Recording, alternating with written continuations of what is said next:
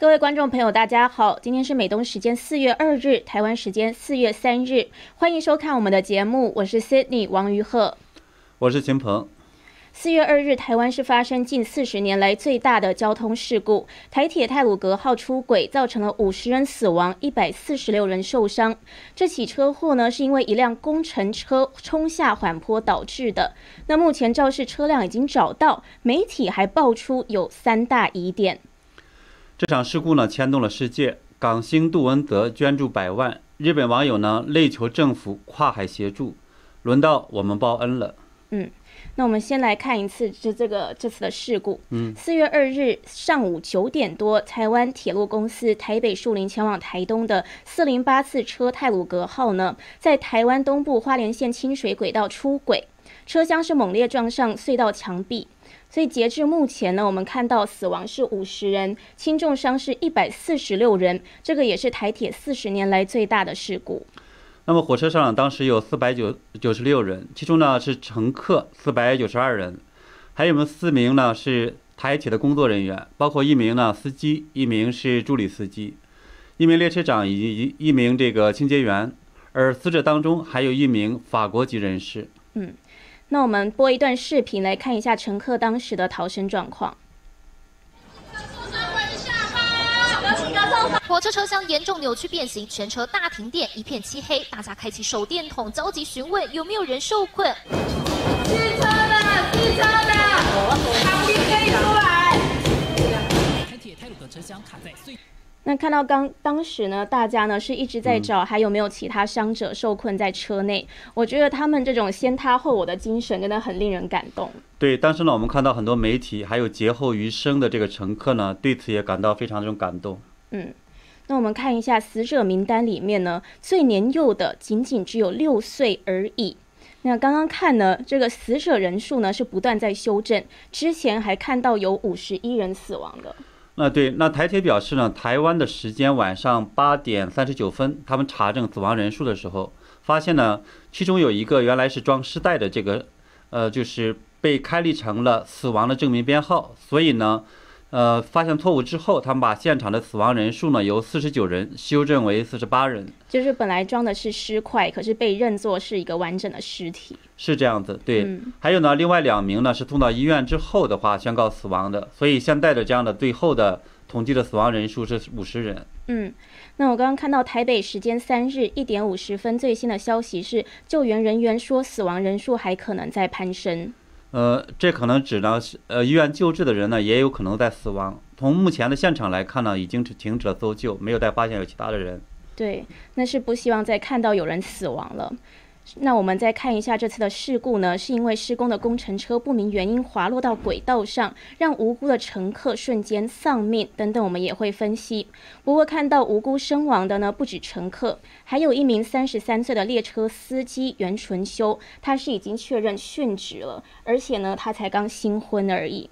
那有认识的人回忆，就告诉媒体说，他当时结婚的时候呢，还对新娘大喊说，要把所有的号志换成绿灯，驾驶幸福列车带他顺畅的一路前进。所以真的是很难过。对，是这样。就是那么台湾媒体还报道呢，袁春修的大姐说呢，弟弟原本是开普悠马号，那么普悠马事故那一次呢，他刚好放假回老家，躲过了一劫。这次可能廉廉价调度。那么改跑泰鲁格号，早上四点多，他从呢树林发车前往台东。大姐呢一直无法相信，怎么这次又发生这样的事件？嗯，所以这次发生事故呢，还是台湾清明连假的第一天，大家开开心心放假，却遭遇到这种悲剧，所以真的是很不幸。是，那台铁呢并不是第一次发生这么大的这种意外事故。袁春秀的大姐呢说的普悠玛事故呢，那一次是二零一八年的普悠玛号。出轨，嗯，造成了十八人死亡，二百一十五人轻重伤，然后两年多之后，然后又发生了这么大的一个事故。对，那一次呢也是非常轰动。不过这一次的伤亡惨重呢，是超过了历次的事故。对，那么造成这么严重事故的原因呢？据分析，是因为在列车疾驰的过程中，有一辆工程车从旁边的山坡上滑下。这个地方呢，距花莲县清水隧道前呢，只有五十公尺，就是五十米。那么列车的司机呢，来不及刹车，车头就带着这辆工程车冲入了这个隧道。对，那刚刚的那个就是示意画面，我们再来看一下。据了解，工程车违规停在隧道上方二十公尺的施工变道，疑似没有拉手刹车，导致车子滑落，直接撞到泰鲁格后，酿下大祸。目前检警已带回工程车业者厘清案情。那么，在这个巨大的这个冲击下呢，车辆的这个四到八节车厢呢是被挤入了隧道之内，那么一到三节车厢呢还留在隧道之外。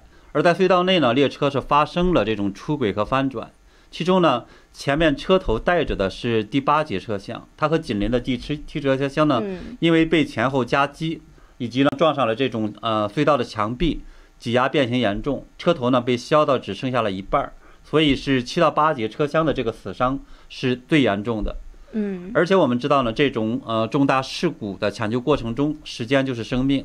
那么因为有的车厢呢被卡在隧道内，还有的呢被挤压变形，需要特殊的工具和设备。才能打开呢，所以最终呢，造成了这一次的死亡人数是格外的多。对，那我看到网络上呢，有网友是说，依这样看，如果工程车再滑行五公尺以上，掉到海里就没事。但是呢，如果发生地点不是在隧道旁边，而是在断崖旁边，那很有可能直接出轨掉到断崖下海里，那事情呢就更严重了。对，如果工程车呢向前一点的话，掉入大海的话，那么也就不会这个汽火车就不会撞到这个呃发生这么大的一个事故了。嗯，那我在网上呢还看到一个惊险的视频，是从列车长的角度来看。那我们看一下这段视频。这一段是二零二一年一月五日台湾交通铁道影像上传的。那同样是台铁四零八次泰鲁格号，是从台北出发行驶到花莲，就是这一次发生意外的路段。我们看到了这样的是，它实际上是连着穿越了两个隧道，而这两个隧道之间的距离非常短，实际上，那么要从穿越的时间来讲，可能也就五到八秒。那么加上呢，就是发现这种问题之后，那么呃，司机呢要去这种刹车，完全的话几乎是没有什么时间反应。对，那刚刚看那段视频呢，如果真的是。案发现场，案发当时的话，那真的是下一秒呢，马上就撞上旁边了，真的是完全都没有办法准备。所以现在网友呢是为失去生命的司机员喊冤，那也直就一直在说工程车负责人是需要负全责。对，那么到底呢谁应该为这个事件负责？我们来看一下。那么这次呢特大灾难的肇事的这个工程车为什么会被停在那里呢？从目前的消息看，当天早上是九点。这里那个边坡的这个工地上呢，有一个四十九岁的李姓主任，开着工程卡车呢巡视工地，接着将卡车停放在了这个公务所面前，然后进去休息。九点二十八分左右呢，这辆车就从边坡上滑下来，正好被行驶中的泰鲁格号呢是撞上。嗯，那现在肇事司机是已经被带回警察局讯问了，可能会以过失杀人罪被起诉。那我们看到网络上，苹果新闻网呢是对事故原因整理出了三大疑点。第一大就是说，步行巡查就可以，为什么要开工程车巡工地呢？对，这辆工程车呢原本停放在旁边的就是工地上的一个平坦的地方，嗯，而巡视工地呢，它过来只需要是两百公尺、两百米。那么按理说它实际上是步行就可以，但不知道为什么它偏偏开车在巡视。对。那第二大疑点是说，为什么工程车不但停放在斜坡，竟然还将比较重的这个车头对着下坡？这个停的角度是很奇怪。是因为他是一名资深的这种工地的这种主任，他应该呢知道安全风险，不应该把这个大型的这种工程车呢停放在有三十度角的这样的这种施工便道上，而且呢他还把这个重的车头呢是放朝下，应该说是非常的这种不可思议，让令人匪夷所思。对。那第三大疑点是说，手刹车若真有拉起，又有轮挡，为什么工程车还会溜翼？就为什么它还会滑下去呢？对，那么目前呢是施工的这个厂商呢是自称是说曾经将工程车的这个手闸拉起来了，而且呢还放上了这个石头挡住了车轮。但是呢，如果真的像他说的那样子，那么为什么车辆的话呢仍然会下滑溜下去？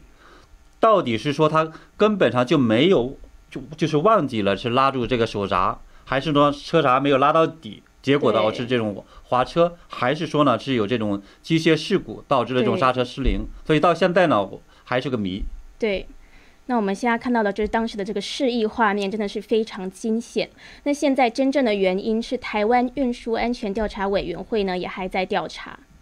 那当然，这次的台湾的事故呢，全世界都很关注。到目前为止，捷克、英国、立陶宛、新加坡这些国家呢，都已经相继发文或者是致电台湾外交部，对这一起台湾铁路四十年来最严重的事故表示哀悼。还有，我看到呢，去年底来台拍摄节目的港星杜文泽，他为了感谢台湾人过去对香港的支持，他也捐出了新台币一百万元，希望这个死者安息，生者平安。那我们昨天那集呢，也才聊了香港，讲到台湾称香港民主运动，那香港人也称台湾。对，他还说呢，一方有难，八方支援，感谢过去台湾人对香港的支持。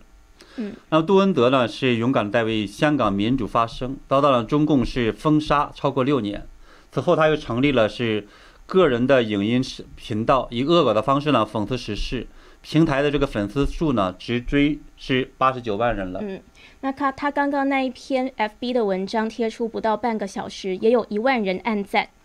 那另外除了这一位，我们看到日本日本媒体是接连报道这一次的事故。那很多日本网友是替台湾打气，有的说流下了眼泪，还有悲伤到一言不发。那还有日本网友说台湾加油，为你们祈祷。日本救援队可以去吗？那是台湾呐，我也我想我也想要去捐款，去哪里捐款？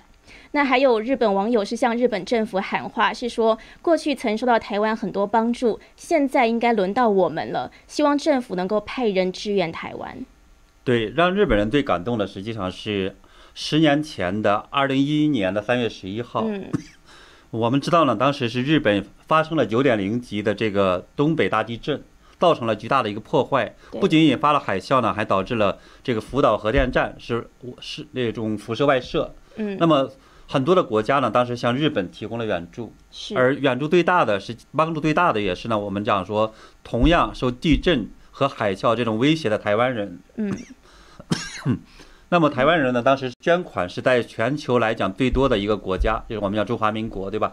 那么中华民国政府、民间单位还有呢劝捐的这个总的金额到达达到了呢是新台币六十八点五万六十八点五亿元。那么当时呢，台湾还派出了搜救队到日本呢去帮助救援。台湾人是相当热情，看到别人有难呢，就一定会去相助。台湾的帮助呢，也让日本人是很感动。所以十年来，日本人是通过很多方式在感谢台湾。例如，在这个日本二零一一年四月就在网络发起这种“谢谢台湾”计划。那我那时候呢，看到是集资刊登很多感谢台湾的广告。在短短一周时间内呢，就抽到收到超过六千笔的捐款，一千九百多万日元。那当时呢，是在《自由时报》还有《联合报》刊登“谢谢台湾”的半版广告。那另外呢，看到近年来是只要台湾或是日本发生地震、豪雨这些天灾，双方也都会派出救援队或者是捐款协助。那民众呢，也不忘为对方加油打气，就形成了一个正向的循环。是。那么前一阵呢，就台湾的凤梨呢被呃中共当局是暂停进口。那么日本的网友呢也是呼吁要对台湾报恩，吃爆台湾凤梨。嗯，当时呢定居在这个台南的拉面连锁店的日本籍的社长呢，他叫野崎孝男儿，要孝男也呢响应采购台湾凤梨，还推出了呢是点拉面送凤梨的这样的一个活动。嗯。所以看到日本和台湾呢，可以说是相亲相爱。对台湾发生这一次的列车出轨事故，日本前首相安倍晋三也在推特上说他感到很遗憾，说如果能够帮得上忙的地方会不遗余力。还有日本防卫大臣岸信夫也表示说，向事故受害者表示最深切的哀悼，希望能够尽可能的挽救更多的人。那我们看到呢，是对这场办事以来最严重的这个铁路伤亡事故。美国的在台协会 AIT 也是透过推特向伤者、罹难者，还有是家属以及受影响的民众呢，致以最深切的慰问和哀悼。嗯，台湾内政部当天晚间呢是表示，行政院指示三日起全国下半旗三天，表示哀悼追念。台湾的交通部在通报事故的原因和伤亡情况的时候，还说预计呢。会赔偿每名罹难者呢是五百四十万台币，其中呢包括是十万元慰问金、二百五十万的行车事故费，以及呢台铁局特别技术金是二百八十万，还会在呢尽可能的范围内呢帮家属争取。嗯，那有学者是分析说，这次的意外会造成严重的经济损失。静宜大学观光系副教授黄正聪就说，台铁一天是运送两万人到花东地区，那如果居民或旅客各半，每天就会有上万名旅客受影响。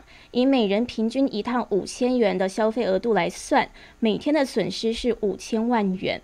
那如果这个铁路意外影响心理的因素持续一个月，就大家之后都不太敢搭台铁的话，累积的经济损失呢，恐怕会达十五亿元。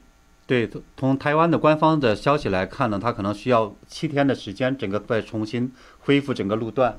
嗯，那么当然每一次的就发生事故的时候呢，我们也是希望呢，呃，相关的这些方面能够引以为戒，下一次能够把这个人为控管的地方呢，尽管管理到位，不要让在悲剧再次发生。对。那我们时事天天聊节目组的心，也和伤者、罹难者、台湾受难家属，还有受影响的民众同在，是祝愿大家都平安。那非常感谢呢大家今天的收看，祝大家呢周末愉快顺心。那谢谢大家今天收看我们的节目，我们下周再见。